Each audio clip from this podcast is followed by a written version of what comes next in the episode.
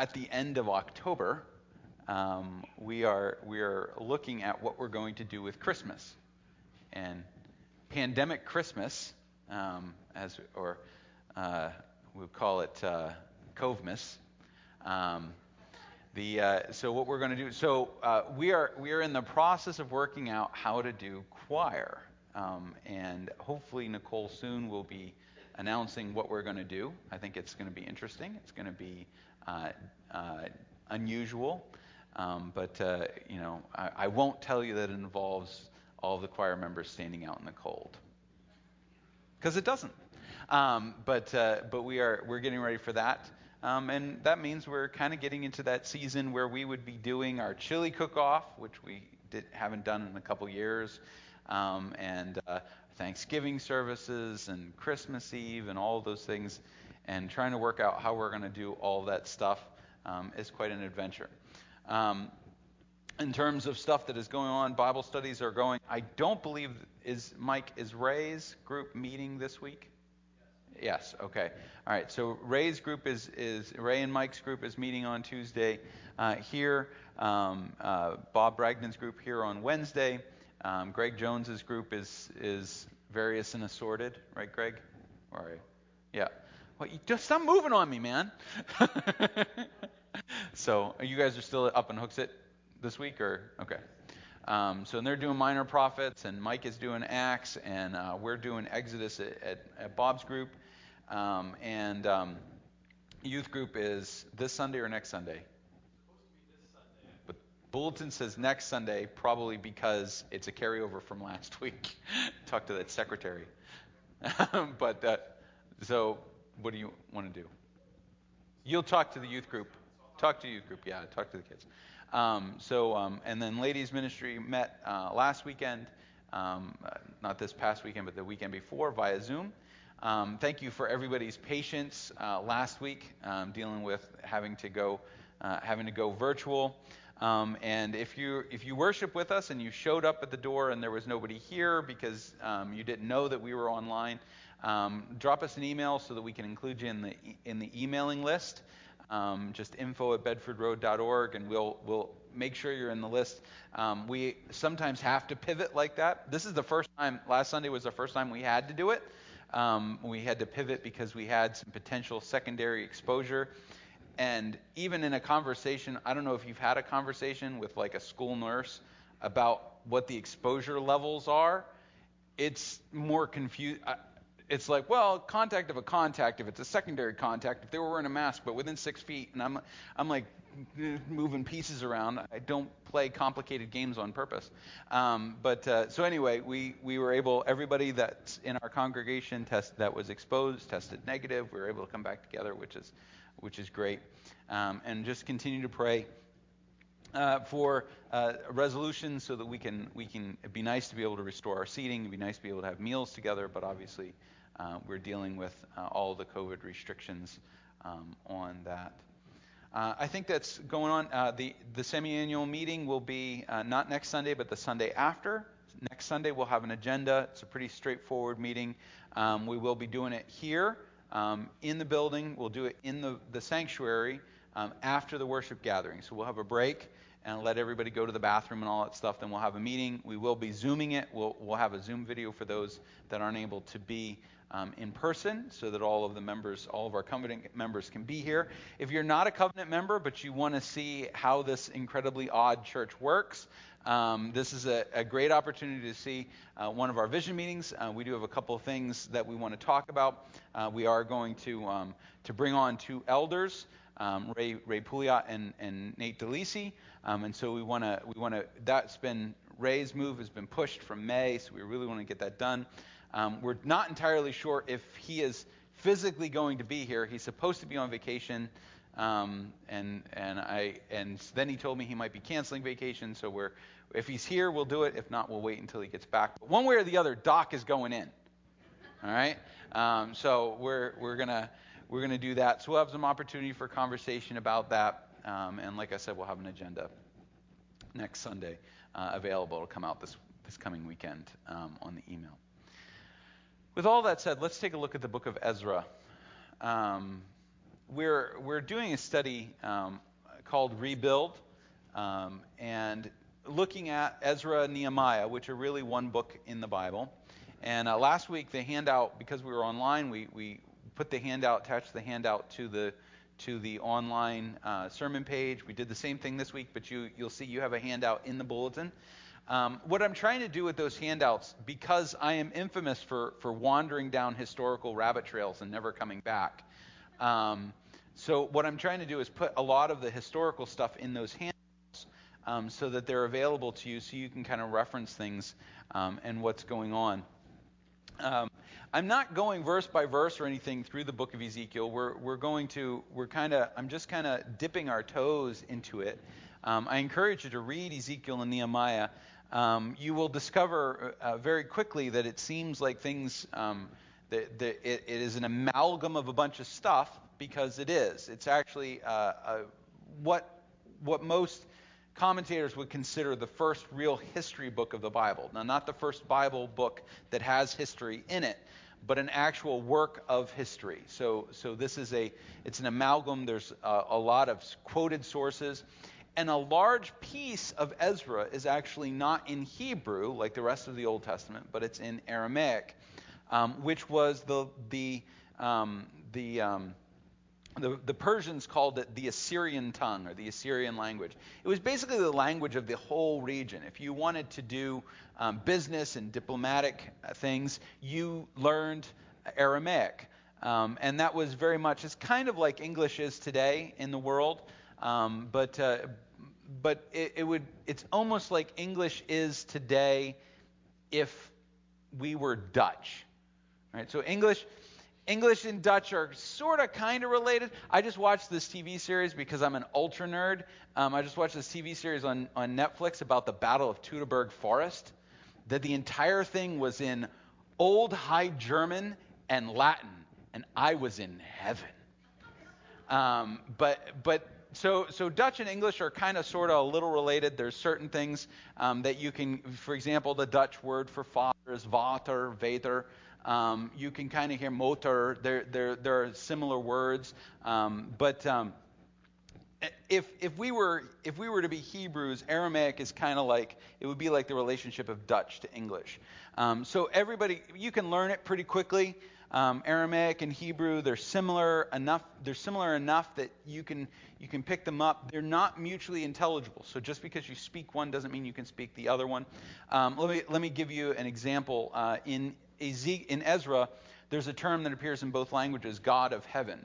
Um, in Hebrew, that's Elohim Shamayim. Um, in, in Aramaic, it's Eleye Sama. So you can hear you can hear the similarity, but they're not mutually intelligible. If you don't know you're hearing the the same word, you may not know that it's the same um, the same phrase. So so it it is it kind of breaks off. There's some interesting stuff that goes on that I won't spend time on. Um, but uh, and that really starts in chapter six. Uh, but um, we wanna, today we're going to be looking in chapter three of of Ezra, and we're going to be uh, getting into the rebuilding of the temple. Um, Ezra uh, Ezra doesn't actually show up in the book named Ezra until later in the book.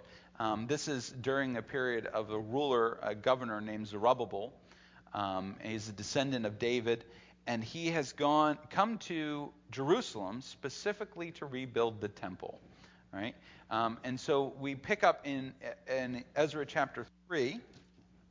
Uh, when the seventh month came, and the king of it, and the children of Israel were in the towns that, that's uh, scattered out. So if you look at the handout, you'll see this diagram of Yehud. It talks about 50 towns around Jerusalem. Um, that area around Jerusalem, it's, it's about 10, 10 miles, uh, 10, 15 miles by 10, 15 miles. It's really regular. Um, it's not a very big space. Um, and uh, but they're scattered throughout all these towns, and their whole genealogy is in chapter two. When you read through genealogy and you see read the sons of, the sons of, the sons of, the sons of, that's not the names of their fathers. That's the town. So the ton, sons of Hannah, the sons of A, the sons of Jericho. That, that those are the people who are um, living in those towns. Sons was, uh, they were kind of, it's what's called that household of the fathers, but I'm going to get distracted if I wander down that road. Chapter 3 and verse 1 When the seventh month came and the children of Israel were in the towns, the people gathered together as one man to Jerusalem. Then arose Yeshua, the son of Jozadak, with his fellow priests. Now he's going to be the high priest. And Zerubbabel, the son of Shealtiel, with his kinsman. He's the ruler, he's the governor. And they built the altar of the God of Israel to offer burnt offerings on it, as it is written in the law of Moses, the man of God. They set the altar in its place, for fear was on them because of the peoples of the lands, and they offered burnt offerings on it to the Lord, burnt offerings morning and evening. Um, let's go ahead and word a prayer, and then I'm going to ask. I'm going to ask you a couple of questions about this that are um, just as we read it. So let's go ahead and have a word of prayer. Father, thank you for your word as you bring us again um, into your presence through our singing, through our prayer, through receiving the, the elements of the Lord's table and worshiping together. And now we come to your word. Open our, our ears to hear your voice, our hearts to know your uh, heart and will. Lord, may we, um, may we know you a little better through knowing your word a little better. We pray this in Jesus' name. Now, read the attitude, the mood of this opening statement, and ask yourself the question who is this being written for? Who is the audience of this book? And this is an important question because if we don't know who the book was written for, then we can very easily read it wrong. Um, we can read it incorrectly. Um, let me use an illustration while you're thinking about that question. If you've ever read, um, I believe it's Huckleberry Finn, um, Mark Twain has this thing about spelling the word Arkansas. When Huck says Arkansas, he spells it A R K A N S A W. Um, now, for us, we all know that Arkansas is Arkansas. But if, if you are somebody who's never been to Arkansas, never heard of Arkansas, and you were to see the words Kansas and Arkansas on, the, on a map, would you not assume they are pronounced the same way? So when Mark Twain wrote that, he intentionally spells Arkansas wrong so that people know how to pronounce it because Yankees didn't know how to pronounce Arkansas. Um, so now, you read that and you don't know that that was the situation. You just assume Mark Twain was ignorant and didn't know how to spell the word Arkansas. Um, and if Mark Twain was one thing, it was not ignorant. Um, and so, so we have this question of who is he writing to explains why he's writing it. So who do you think this is being written to? Is it being written to the people who participate in the story?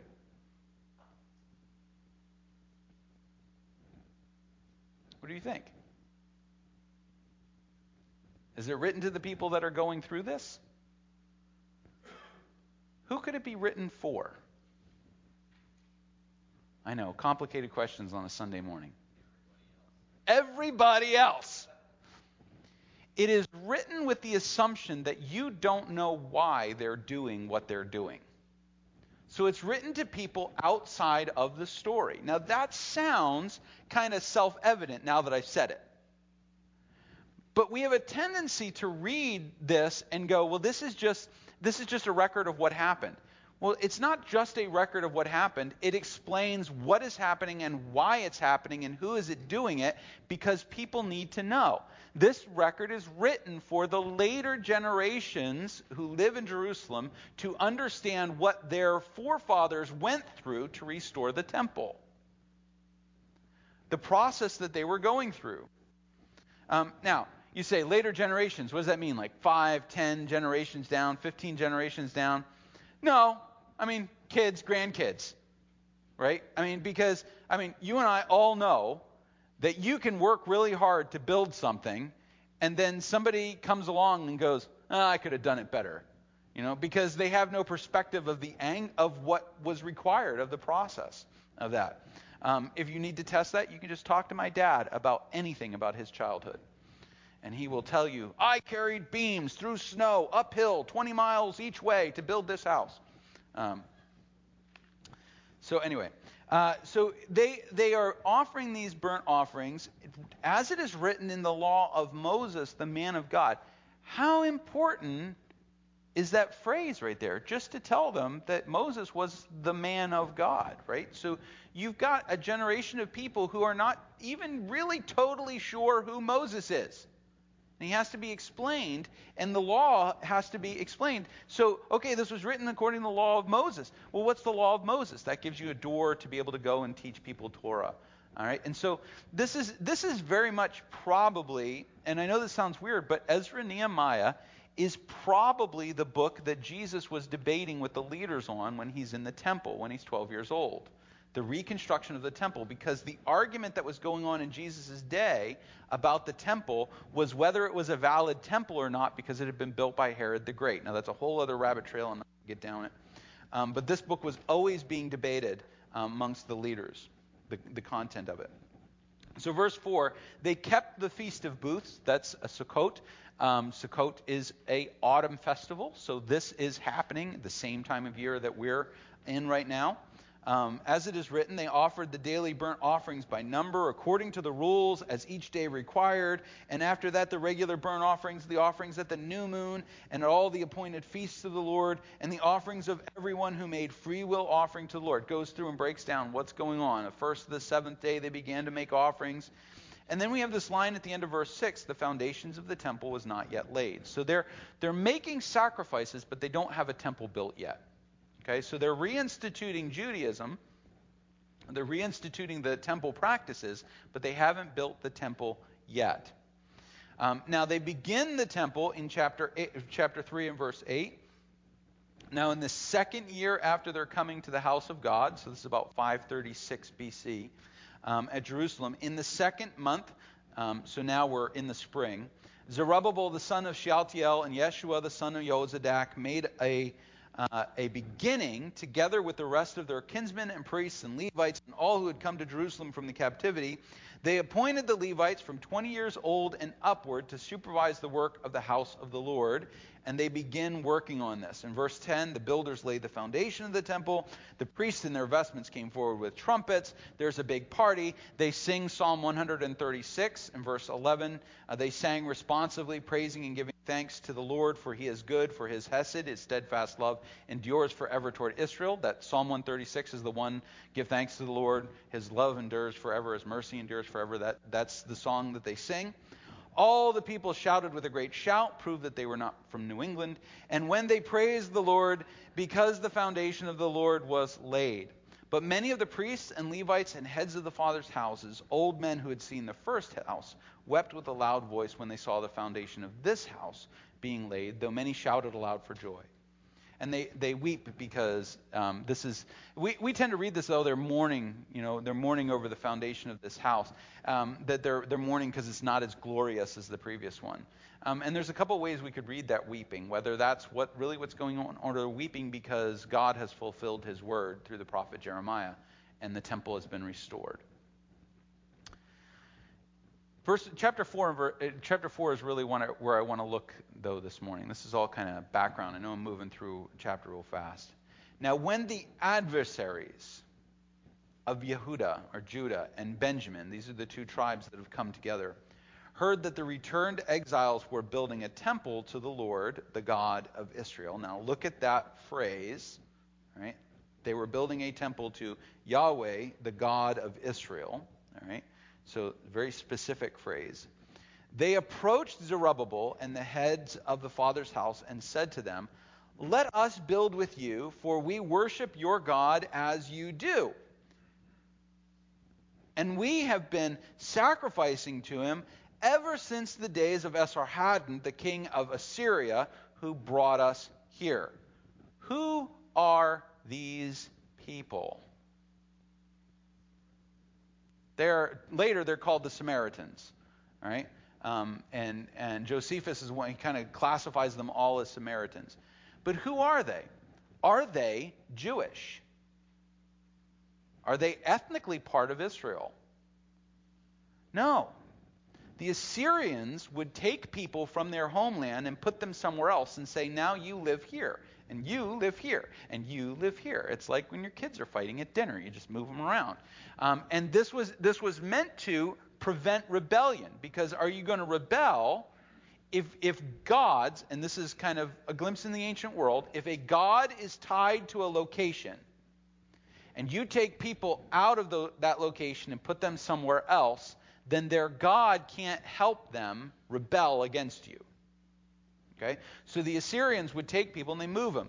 They move they take Israel, they took the northern kingdom of Israel in 722 BC. They took the 10 tribes that made up that kingdom, they spread them throughout their empire. They're called the lost tribes of Israel. Um, they never come back. Most of them never come back. And what they did was then they took people from other parts of the world and they planted them in what was Samaria, or the center of the kingdom of Israel. And this is the king Esarhaddon doing this. Well, since they were there, well, who's the God of this land? We should worship him in case we need his help with anything. This is the ancient world. This is how you did things. So when you go to Egypt, you worship the Egyptian gods in case you need their help. If you go to Babylon, you worship the Babylonian gods in case you need their help. And you can see that in Daniel. That happens in the book of Daniel. Um, there's a whole thing about that. Well, these people, uh, about about 150 years before, 200 years almost before, had been transplanted into the land where everybody worshipped the God of Israel. And so they just started doing sacrifices to the God of Israel. And so they come to Zerubbabel and Yeshua and they say, Well, so we'd really like to be a part of your temple thing. We'd like to build a, a house to your God. Now, um, look, at, look at what they say. Uh, Let us build with you. And what they're implying with that statement is not building their the temple the Jews are building, the, the Israelites are building, but building with you, building alongside of you. Let us build the temple too and we'll all worship together here. Right? We'll have two temples, we'll be neighbors, it'll be great. But Zerubbabel, Yeshua, and the rest of the heads of the fathers' houses, verse, verse 3, in Israel said to them, You have nothing to do with us in building a house to our God. But we alone will build to the Lord, the God of Israel, as King Cyrus, the king of Persia, has commanded us. So what do they say? So the, these these transplanted people who are um, we might call them um, a Yahwistic community. That's a scholarly term for them. So they think they're worshiping the God of Israel. They want to worship alongside the Israelites. They say we're doing sacrifices too.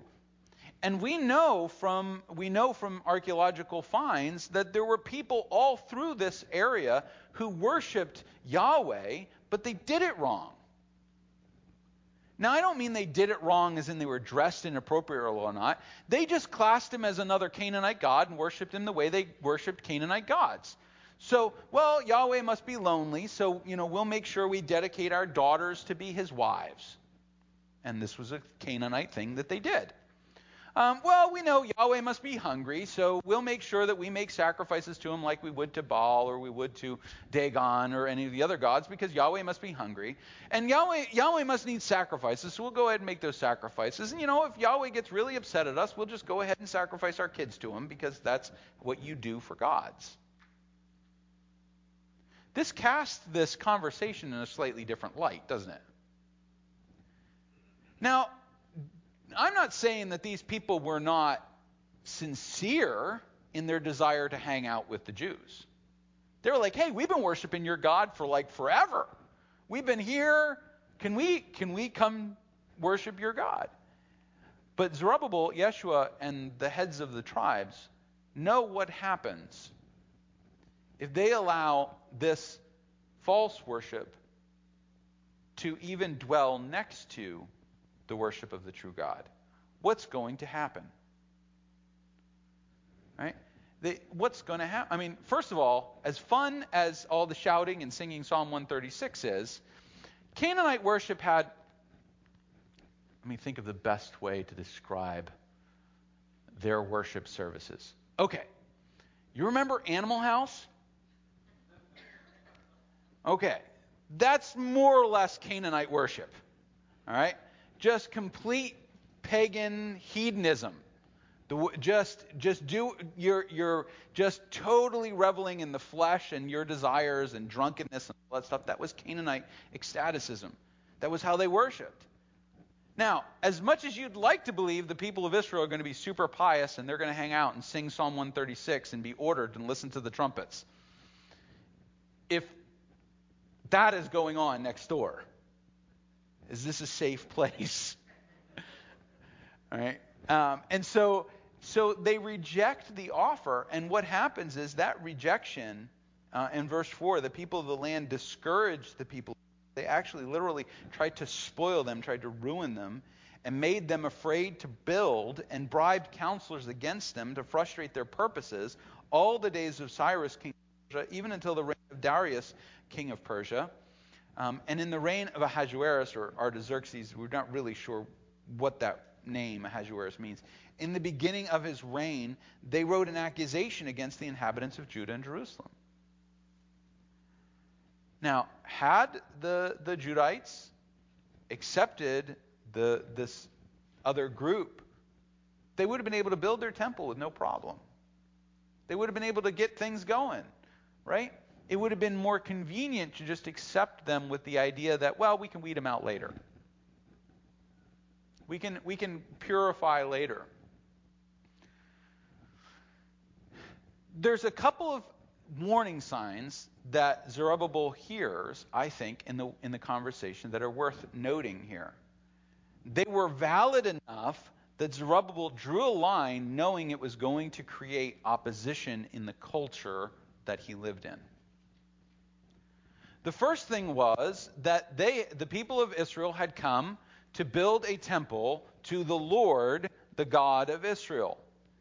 And these other very sincere, sincerely wrong, Yahwistic people, they wanted to build a temple and build a house. And look at what they say. We want to worship your God. Not our God with you. We want to worship our God collectively. We can come and worship your God. In other words, we can include you, your God, in with our thing. So Zerubbabel knows how this is going to work. He knows the relationship that's going to happen. It's going to be it's not going to be a conversion of these people to the proper worship of God. It's going to be a corruption of the people of God to follow him, to follow this these, this other version of worshiping God. And and beside that, they're not there to build the house, they're there to build a house. So they're not going to build, rebuild the Temple of Solomon. They think they can build their own thing. They can have their own thing, so they can have a proprietary, copyrighted version of worshiping Yahweh. And of course, their true motivation is revealed because the moment that they're rejected, they decide to stop the Hebrews from building. They decide, and they apparently bully them and cajole them and bribe people. And I have, you know, whenever I read this and it says, and they bribe counselors against them, I just think they were talking to the building inspector and just, they were just going to. What is this? What does this look at us when we're trying to rebuild our lives? When we're trying to rebuild something that is broken, how, how, what can we look at from this point of view? I think it's important that we understand that sometimes very sincere help can do more damage than good. I love to help with building projects. I am not allowed to for a reason. I have sincere good wishes to complete projects. I am not a very good helper. Um, I can pick things up and put them down very well.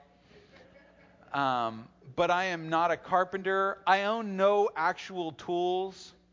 Um, I own a ratchet set um, that I don't even remember where I got it from, and it's missing several components. Um, I am one of those people that is perfectly content to just jam something into a metric ratchet to get it to turn an English head. I am not a person to have on building projects. This is not where I should be. My sincere help would wind up doing more damage than good. And while I don't doubt that these people were sincere, what they wanted to do was actually going to be at odds with the rebuilding of the lives of these people. I was, uh, I was reading a comic book yesterday. My wife thinks it's funny that at 44 years old, I still. No, she doesn't say it's funny. She says it's cute. That at 44 years old, I still read comic books. I don't pay for comic books. In, tw- in my 20s, I paid for comic books. Now I've discovered the library lets you rent them for free on your iPad. Um, and I was reading a comic book, and one of the superheroes, he, he was um, in a, a, an illicit relationship with a, a, woman that was not his wife, and he was going to, um, and, and uh, basically to save, to save his face as a superhero, he put her on a bus, this other woman, and he sends her away.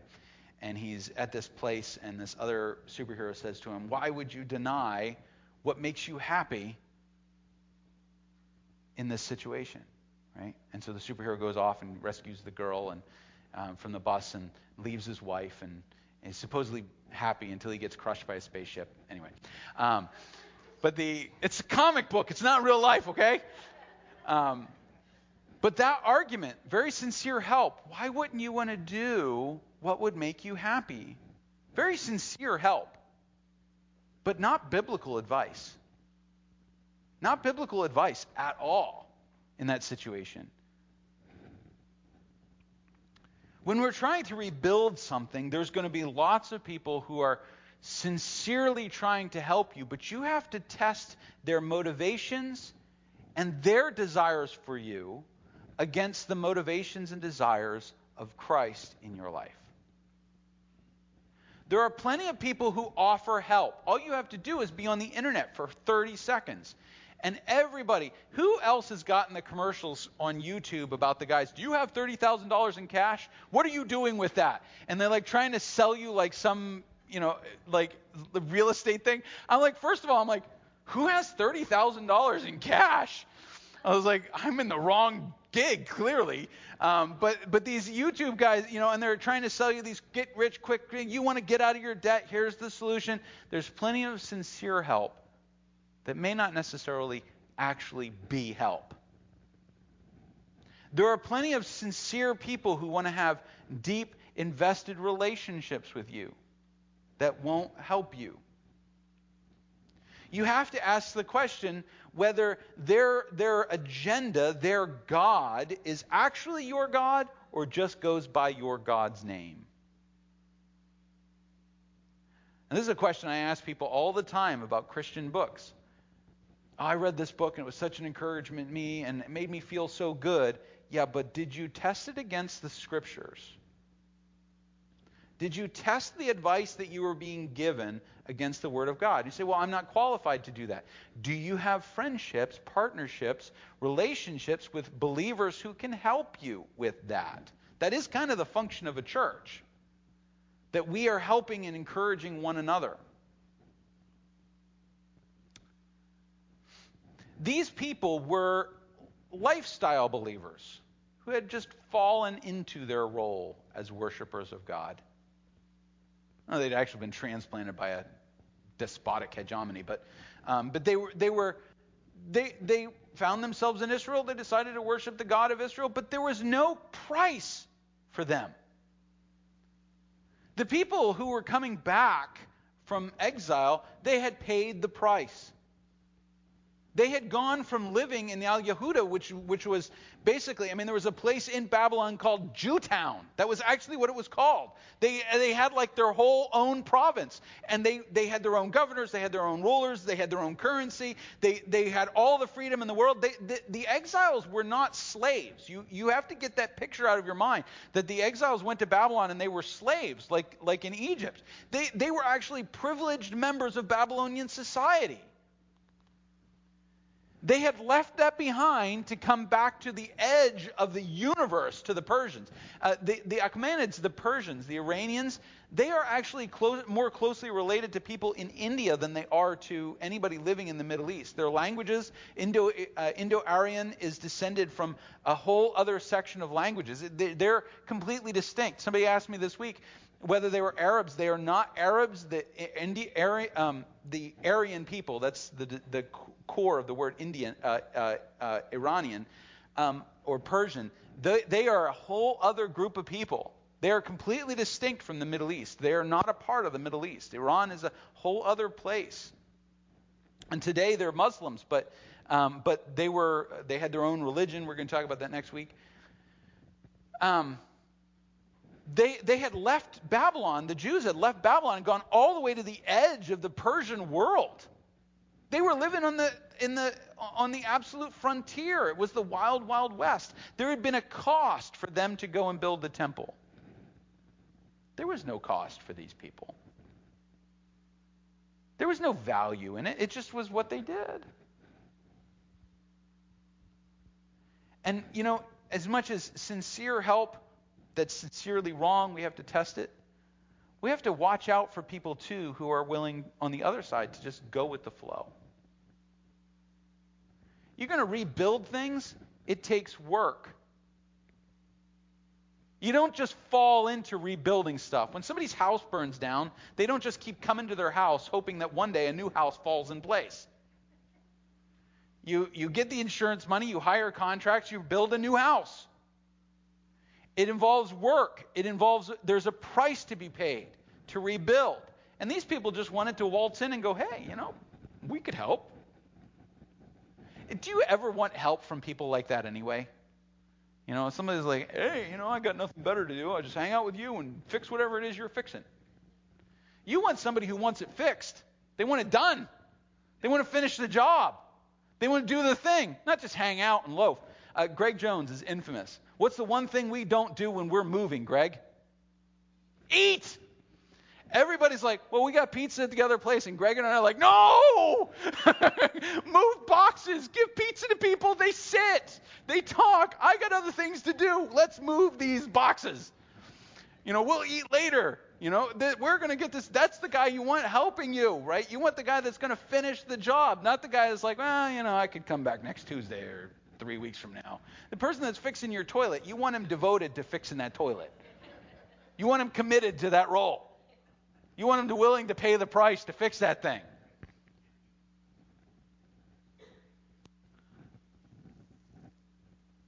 When you're rebuilding, and just I'm going to summarize, you're rebuilding and you need help. Watch out for these two kinds of people because they will wind up being more detrimental than helpful. The sincere but sincerely wrong, and the, the casual helper. I mean, we all have that friend who flits in and out of our lives to help us, wreaks havoc in a situation. Actually, now that I think about it, I think I might be that person in my sister's. I'm infamous for showing up at my sister's houses and doing all kinds of crazy stuff with my nieces and nephews and then leaving. And my, my sisters are like, thanks a lot. Now they want to climb the trees in the backyard. I was like, well, let them climb the trees in the backyard. I don't want to climb trees with them. They want me to climb trees with them. Thank you very much, Uncle Eric. I don't know what I did to my nephew Joshua, but, but when he was about two, he's, he's 20 now, um, he decided I was one of the 12 apostles. And so he's, they would be in like nursery and they'd be reciting the names of the 12 apostles and he'd go like Simon, Judas, and say, and Uncle Eric. My sister said, Thank you very much. My son told his Sunday school teacher that you know Jesus better than everybody else. I think I am that person. I probably need to ask my sister's forgiveness. Um, you don't want the person that kind of casually helps. You don't want the person that's sincere but sincerely wrong. When you're rebuilding, you want to rebuild with the people that want to rebuild. That's one of the reasons why rebuilding a marriage requires a commitment from both members of the marriage. You can't have one person desperately trying to rebuild their marriage while the other person is like, eh, whatever. You have to be committed to that.